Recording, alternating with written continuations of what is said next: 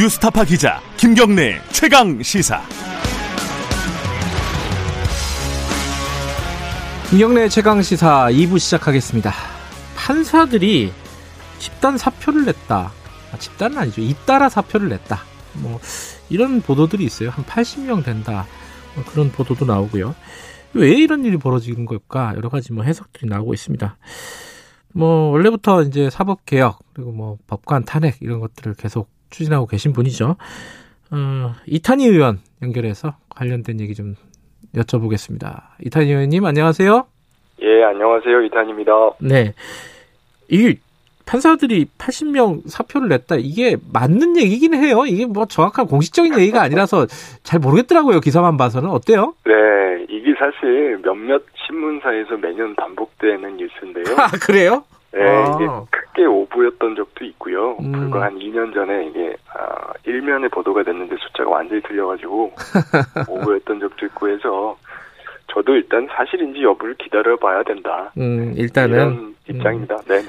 근데 이- 그래도 그, 그 아마 그 기자 주변에 이 네네. 사표를 냈다고 하거나 혹은 사표 낸걸 들었다는 사람이 많았다는 얘기잖아요. 네.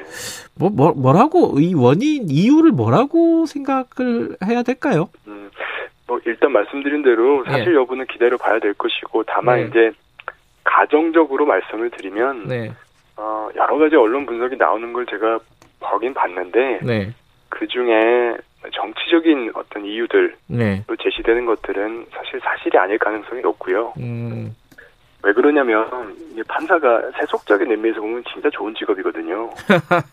네, 이게 뭐 정년도 보장되고 네, 중간에 어떤 판결을 해도 책임을 안 져도 되잖아요. 아하, 그래서 어, 어떤 게 정치적인 이유로 판사직을 포기하는 건 쉽지 않고 대체적으로 이제 개인적인 이해관계 네, 때문에 퇴직을 하는데요. 네, 어, 제시된 이유 중에 보니까 변호사법 개정이 예정된다. 그래서 정관 예우 금지를 위해서 앞으로 3년간 근무했던 법원에 대한 사건들을 3년간 못하게 된다. 음, 이런 이야기가 있더라고요. 예, 그래서 만약에 판사가 사표를 많이 했다고 하면 그게 이유가 될 수는 있겠다. 음, 이런 생각입니다.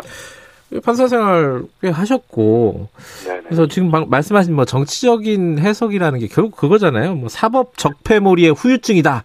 뭐 이렇게 얘기를 하기도 하고 또 뭐 이제 우리법 연구회 이런 데서 요직을 다 독식해 갖고 거기에 대한 뭐 반발로 나갔다. 네네. 이런 해석들을 일부 하는데 어때요? 어때요? 전혀 동의하기 어렵고요. 예. 사법 적폐 해결이 안 돼서 제가 계속 법관 탄핵 이야기를 지금도 하고 있지 않습니까? 네. 그런 상황이기 때문에 그 시각은 좀 편향된 시각인 것 같아요. 일단 뭐 요번에 뭐 몇 명이 될지는 모르겠지만은 어쨌든 네. 그 안에 어 이 사람들이 포함되어 있습니다. 임성근 판사, 이동근 판사. 이분들이 이제 뭐 이름만 들어서야 사람들이 잘 모르실 텐데 이분들이 네. 양승태 대법원장 사법농단 사태 연루돼 있다 이래갖고 재판을 받고 있는 분인가요? 이분들이? 이 두 분이 이제 사법농단 사건에서 가장 이제 국민들의 분노를 샀던 네. 행위 중에 하나를 저지른 분들이에요. 뭐였죠 그게? 그게 이제 세월호 7시간 재판에 음. 개입한 분들인데요. 네. 사건 내용을 이제 이야기 전에 네. 지금 요 두 분의 문제를 좀 뭐가 중심인지 제가 말씀을 드리면 네. 이두 사람은 네.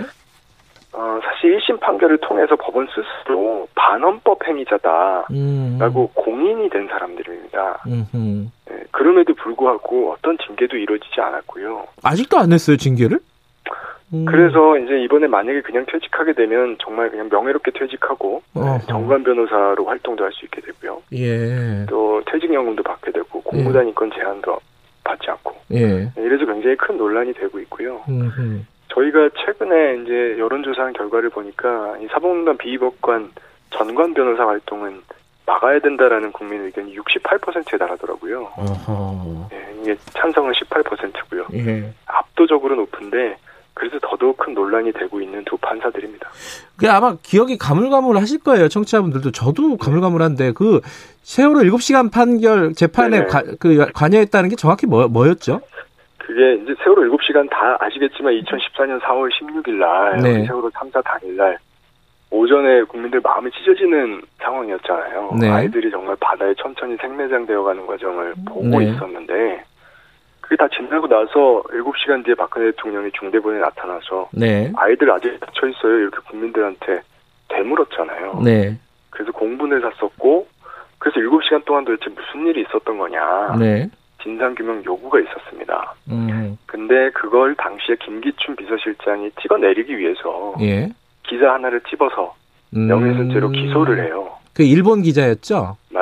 맞습니다. 예. 그게 세월호 7시간 재판이었는데 네. 그때 기소에서 그치지 않고 판결에 개입을 해서 네. 판결문을 선고되기 전에 사전에 음. 유출을 시키고 네. 그 내용을 수정을 합니다. 음. 그래서 원래 박근혜 명예훼손 안 된다라고 되어 있는 거를 박근혜 명예훼손 된다. 네. 예, 다만 이- 요 경우에는 뭐 법리적 무죄긴 한데 된다라고 바꾸고 예. 또 법정에서는 7시간 대한 의혹 제기는 허위다. 음. 이렇게 좀 말을 하도록 뒤에서 조정하고요. 음. 그런 사실상 이제 법복을 입고 있었지만 브로커 역할을 한 거죠. 하하. 그 브로커 역할을 한 판사가 임성근 판사고요. 예. 거기에 협조해서 판결 내용 바꿔주고 음. 그 다음 해에 바로 차관급 고등부장으로 승진한 판사. 네. 일종의 부역자인데요. 그렇게 한 판사가 이동근 판사입니다. 음. 지금 말씀하셨듯이 임성근, 이동근 판사는 고법 부장 판사입니다. 그러면 이제 아까 차, 차관급이죠, 차관급. 그죠? 그렇죠. 자, 이 사람들이 지금 사표를 냈다. 1심에서 유죄를 받았는데 징계는 없었고 사표를 냈다. 이게 유죄는 아니고요. 예. 무죄 판결인데. 아, 무죄 판결인데 네, 그 무죄 취지로 판결인데 음. 무죄 판결을 하는 판사가 음. 그러니까 이렇게 판결한 겁니다. 어, 직권남용은 법리적으로 무죄인데 그래서 음. 형사재판 해결은 안 되는데 요 사람은 헌법재판 받아야 된다. 헌법 재판. 예, 음. 반헌법행위다. 이렇게 음. 판결문에 이례적으로 여섯 차례나 기재, 기재를 해준 이런 상황입니다. 아, 그런 상황들이 가끔 보이는데 이 뭔가 문제는 있다. 근데 네. 법적으로는 무죄다. 그리고 징계도 안 받는다. 이 이러면 이 사람들은 어떻게 어- 이런 어떤 잘못에 대한 책임을 물어야 되느냐. 이게 이제 핵심 아니겠습니까? 그렇죠. 근데 어, 이 두 판사는 사실 네. 어, 이제 반헌법 행위여서 헌법 재판을 받아야 된다는 얘기는 예. 풀어서 얘기하면 국회에서 탄핵 소추를 해서 탄핵 음. 재판을 해라라는 얘기예요. 네. 그러니까 탄핵을 하라는 거죠. 그리고 사실 전국 법관 대표자 회의가 2018년에 이미 이 행위에 대해서는 네. 탄핵 소추를 해야 된다 국회에서 네. 이렇게 명시적으로 의결을 아예 했습니다. 음. 그래서 요 사안은 해결 방법은 국회 탄핵으로 이미 정해져 있고요. 예. 요거를 그동안 국회가 사실상 직무유기 상태로 이행을 못 하고 있었던 거죠. 아니, 제가 보기에는 네. 이탄희 의원 말고 탄핵 얘기하는 사람은 요새는 거의 없던데요? 아, 뭐, 국회 내에서 공감대가 없는 건 아니고요. 예. 다만 이제 이 사안이 많이 알려지지 못하고 예. 또 이제 가장 큰 건 탄핵이라고 하는 건 시효가 없기 때문에 예. 천천히 추진해도 될 거다라고 또 이제 생각하는 경향도 있었는데 아. 요두 판사가 이렇게 갑자기 도피하듯이 사표를 낼 음. 거라고는 생각을 못했던 거죠. 이게 사표를 냈고 그러면은 네. 만약에 수리가 되면은 네. 뭐 탄핵도 안 되는 거 아니에요, 이제? 그죠? 그러니까 사직하기 전에 탄핵 소추를 해야죠. 어. 2월 말일 경에 아마 퇴직하는 걸로 알고 있는데요. 예. 그 전에 탄핵 소추를 해야 된다고 생각합니다. 그러면 내실 거예요, 안을? 어, 지금 의원들 뜻을 모아가고 있습니다. 음, 그래요. 근데 어쨌든 이탄희 의원께서는 내려고 계획을 세우고 뜻이 모아지면 내겠다 이런 뜻인 거네요, 지금 말씀은. 그죠? 이게 지금 탄핵 아니라고 하는 게 법안처럼 네. 그냥 의원들 몇 명이 낼 수 있는 게 아니어가지고요. 예. 몇 명이죠, 요건이? 100명이 발의를 할 수 있고요. 아. 국회에서 통과되는 데는 150석이 필요합니다. 일단 발의가 100명이다. 네. 100명 할 수 있을 것 같으세요? 예상을 하신다면? 뭐 거듭 말씀드리지만 네, 뜻을 모아가는 중입니다. 제가 아직은 예. 말씀드리기가 좀 어, 시기가 좀 일어서 그렇고요. 예. 조만간 말씀드릴 수 있게 되지 않을까 싶습니다. 알겠습니다. 어, 어떤 식으로 국회에서 뜻이 모아지는지 저희들이 한번 지켜보고요. 그런데 네네. 임성근, 이동근 판사 말고도 그 사법농단에 연루됐던 판사들이 꽤 있잖아요. 많죠. 그게 한, 뭐 숫자로 보면은 13명인가요? 그렇게 되면? 어, 징계 청구된 건 13명이고요. 예. 검찰에서는 66명으로 봤어요. 조금 더 넓게 음. 봤죠. 이분. 명, 네, 숫자는- 공개는 안 된 상태고요. 예, 숫자는 다르지만 검찰이 본 숫자는 66명이고 징계 청구는 13명이 됐다. 지금 상황에서 결과는 뭐 나온 게 있습니까? 일부 징계가 확정된 판사들도 음. 있고요. 네. 그런데 이제 다수의 판사들은 본인들 음. 잘못이 없다. 음. 이제 징계 취소 소송을 제기했고, 네. 근데 문제는 그 소송이 대법원에 접수된 지 벌써 2년이 넘어가고 있거든요. 네. 대법원이 아무 결론도 안 내고 있습니다, 지금. 안 내고 있어요? 어. 네. 일부러 안 하는 거라고 보시는 거예요?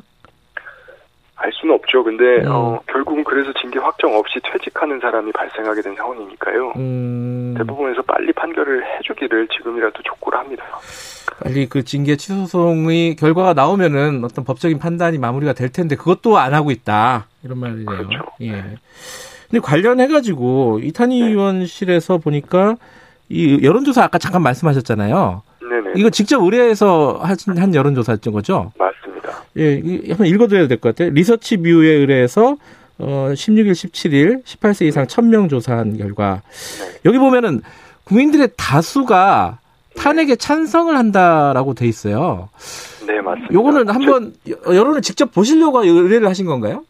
예, 저희가 음. 그 이제 뭐 일부 법관 탄핵에 대해서 국민들께서 이제 이미 잊었다, 해결됐다고 생각하고 있다라고 하는 음. 어, 의견들 그런 우려들이 있어서 확인차 한번 해봤는데요. 네, 결과는 전혀 그렇지 않고요. 네, 법관 탄핵 소추의 찬성이 58.7%, 음, 반대가 25.6%로 탄핵 소추 찬성이 두 배 이상 높고요. 네, 이제 더 의미가 있는 거는 전 연령 음, 10대부터 70대까지 전 연령 다 찬성이 압도적으로 높고요. 네, 전 지역 서울부터 제주까지 예, 그다음에 이념 성향도 보수 진보 중도 할 것 없이 음흠. 모든 이념 성향에서 탄핵 찬성이 압도적으로 높게 나오고 있습니다. 어, 여론은 이렇게 높은데 국회에서는 논의가 좀 지지부진한 이유는 뭐라고 봐야 될까요? 이게 국민들로서 헷갈리잖아요. 원래 여론에 네. 굉장히 민감하잖아요. 국회라는 것이. 네. 왜 이럴까요, 이거는? 이게 사실 뭐 사법개혁 문제라고 하는 게 아주 전면에 예. 이렇게 휘발성 있게 등장하지는 않는다. 이제 음. 그런 측면도 하나 있을 거고 또 한 가지는 아까도 말씀드렸듯이 탄핵은 사실 시효가 없기 때문에 언제라도 할 수 있지 않냐 이런 음. 생각이 있었던 것 같아요. 음, 이두 분이 이렇게 정말 도피하듯이 갑자기 사표 낼 거라고는 아무도 예상을 못 한 거죠. 그래요. 음. 자, 시간이 얼마 남지 않았네요. 다음 달, 아, 다음 달 28일이라고 하셨죠? 네. 음, 그러면 저희들이 한번 좀 기대를 해봐도 되는 상황인지 마지막으로 한번 더 여쭤볼게요. 네. 하여튼 열심히 뜻을 모아가는 중이고요. 네. 이게 뭐 한두 명이 할 수 있는 일은 아니기 때문에 네. 단계를 밟아가고 있는 상황입니다. 늦지 않게 말씀드리겠습니다. 알겠습니다. 그건 좀 저희들이 기다려 보고요. 검찰 얘기도 좀 해볼게요. 어제 공수처 출범했잖아요. 네, 네. 이게 사실 뭐, 뭐 이걸 찬, 찬성하든 반대하든 역사적인 사건이긴 한데, 지금 그 민주당 내부에서도 그렇고, 국민 여론 중에 일부는 시즌 2, 그러니까 이제 수사권을, 기소, 수사권 기소권을 완전히 분리하는 형태, 그 네. 검찰의 수사권을 완전히 삭제하는 형태, 네, 이렇게 가야 되는 거 아니냐는 의견들도 좀 있는 것 같아요. 어, 이산희 의원께서는 어떻게 보십니까? 뭐 저도 뭐 사실 우리 이 프로그램에서 저희 진행자께도 네. 말씀드렸던 것 같은데요. 수사 기소의 완전한 분리는 네. 이미 어 지난 2017년 대통령 선거 때 우리 문재인 대통령의 대선 공약이었고요. 네. 그 방향이 맞다라는 데서는 그 당내의 공감대가 있다고 저는 생각합니다. 음. 네. 근데 제가 다만 보, 이제- 예, 예, 말씀하세요. 네, 다만 이제 저희들이 이제 검찰개혁 특위에서는 어 다시 한번 그런 것들을 다져가는 그런 과정을 밟고 있거든요. 음. 그래서 이제 여러 가지 의견들을 다시 한번 확인을 하고 있고 그 과정에서 뭐 이 이슈뿐만이 아니라 모든 이슈들에 대해서 우리가 어 예전에 했던 논의들을 다시 한번 되짚어가는 그런 과정에 있어요. 음. 그래서 어 국민들께서 보시기에 빨리빨리 해야 되는데 네. 뭐 하고 있나 이렇게 느껴질 수 있는데 이런 다져가는 과정을 빨리 마무리를 해야 또 그다음에 속도감 있게 갈 수 있으니까요. 예. 네, 그런 과정에 있다 예. 그렇게 이해하시면 됩니다. 그 일부 보도를 보니까 네. 이 검찰 출신 의원들이 직접 수- 어, 검찰의 직접 수사권 폐지에 완강하게 저항하고 있다. 논의에서 그런 발언들이 있었고 이 부분이 합의가 지금 안 되고 있다. 이런 보도들이 있어요. 어떻게 보십니까? 음. 어, 거듭 말씀드리지만 그냥 논의하고 있는 과정에서 여러 가지 의견들이 나올 수 있는 거고요. 예. 근데 그게 뭐 공감대가 없는 수준이다 전혀 음. 그렇진 않고요. 음. 한 번 더 여쭤보면은 그 네네. 검찰의 직접 수사권 있잖아요. 지금 여섯 개 분야에 대해서 지금 네네. 직접 수사권 갖고 있잖아요. 네네. 이 부분을 완전히 없애는 게 맞느냐. 이게 특히 이제 검찰 출신 정치인들이 그런 얘기들을 많이 하시는데 네. 이거 준비가 안 돼 있는 거 아니냐. 네. 뭐 경찰이든 어디 다 넘길 데도 없는 거 아니냐. 음. 그리고 국민들이 원한다. 이런. 중요한 수사들은 검찰이 하는 것을 이거 네. 여기에 대해서는 어떻게 보세요? 그러니까 이제 수사 기소 분리라고 하는 게 네. 검찰이라는 거에 한정해서 검찰에 맡길 거냐, 뭐 어디에 맡길 거냐, 네. 뭐 이런 문제라기보다는 국가 전체적으로 봐서 이 기능을 분리하자는 거잖아요. 네. 그래서 기능의 가장 확실한 분리는 기관의 분리죠. 네. 그거에 대해서 이견이 있는 건 아니고, 네. 다만 그거를 이제 당장 예를 들어서 다음 달에 뭐 어, 기소청과 수사청으로 다음 달에 바로 분리 음. 완성하자 이렇게 할 수는 없고 네. 법을 만든다고 하더라도 그 법이 시행되고 하는 데는 시간이 걸릴 수밖에 없잖아요. 네. 그래서 어떤 시기에 어떤 형태로 해야 되느냐 네. 이런 것들에 대해서는 사실은 논의를 해야 돼요. 해서 음. 로드맵을 만들어야 된다. 음. 결국 우리가 도달할 때가 어디고 그게 언제쯤이라고 하면 그 전 단계는 어떻게 만들어가야 되냐. 음. 이런 것들에 대한 논의를 거치고 있다. 네. 이렇게 이해하시면 될 것 같고요. 네. 그런 차원이라고 하면 국민들께서 저는 더 넓게 이해하실 거라고 생각해요. 당장 뭐 몇달 뭐 뒤에 어떻게 해서 그다음에 이 기능을 뭐 검찰에 맡길 거냐, 다 어디에 맡길 거냐 이게 어, 뭐 한두 달 뒤에 결정되는 일이기보다는 네. 뭐 1년, 2년, 3년 뒤에 궁극적으로 이렇게 만들어가는 과정 네. 속에서 이렇게 배치되어 가는 거다. 라고 하는 거를 국민들께서 좀 이해하신다고 하면 네. 공감대가 더 넓어질 거라고 생각합니다. 이것도 하나 여쭤보죠. 그 네. 앞에서 저희들이 일부에서 인터뷰를 했는데 김학의 전 차관 출국 금지 관련돼서요. 네, 네. 이게 어 이제 국민들의 법 감정은 그렇습니다. 이게 아니 도망가는 놈 잡았는데 한마디로 네. 말해서 네. 그게 뭐 좀 절차상의 문제가 있어서 그게 뭐가 문제냐 이런 쪽이 있고 아 이 절차를 지키는 거는 법 주, 법의 어떤 어, 적용 과정이 굉장히 중요하다. 무엇보다도 중요하다 이런 얘기가 있어요. 이거 굉장히 좀 철학적이고 본질적인 얘기일 수도 있습니다. 이게 음. 이탄희 의원께서는 어떻게 보십니까 이 사건을? 근데 그 얘기는 음. 사실 음. 지금 좀 앞서가고 있습니다. 제가 보기에는 어떤 뭐 측면에서요? 뭐 예. 그 사실관계에 대해서 네. 어 사실 지금 정리가 안 돼 있거든요. 네. 사실관계 자체에 대해서 지금 의견이 부딪히고 있고요. 네. 그것에 대해서 정리가 안 된 채로 일단 뭐 무슨 잘못이 있는 걸 전제로 이야기를 할 수도 없고요. 절차상의 음. 어떤 문제가 있었던 걸 전제로 해서 어떤 뭐 음. 뭐 실체적인 부분과 절차적인 부분에 뭐가 더 중요하냐 이런 얘기로 나가는 게 네. 사실 그 잘못을 전제해버리는 것이기 때문에 앞서가는 측면이 있어요. 음. 그래서 저는 그 부분에 대해서는 좀 조심스럽고요. 네. 조금 더 어, 사실관계 자체에 대해서 집중하고 기다려 봐야 된다. 네. 네, 이런 입장이에요. 다만 어, 이제 국민들께서 말씀하시는 내용 중에 제가 공감이 가는 건 네. 사실 김학의 차관은 검찰에서 수사를 계속 미루다가 결국은 이게 공소시효가 넘겨서 네. 법원에서도 이 사람 맞다 사실상 네. 근데 이미 끝나서 처벌을 못한다 이런 판결까지 나온 상황이잖아요. 네. 그때 모습과 지금 검찰이 이 절차 문제를 어, 문제 삼는 그런 모습이 너무 다르다. 음.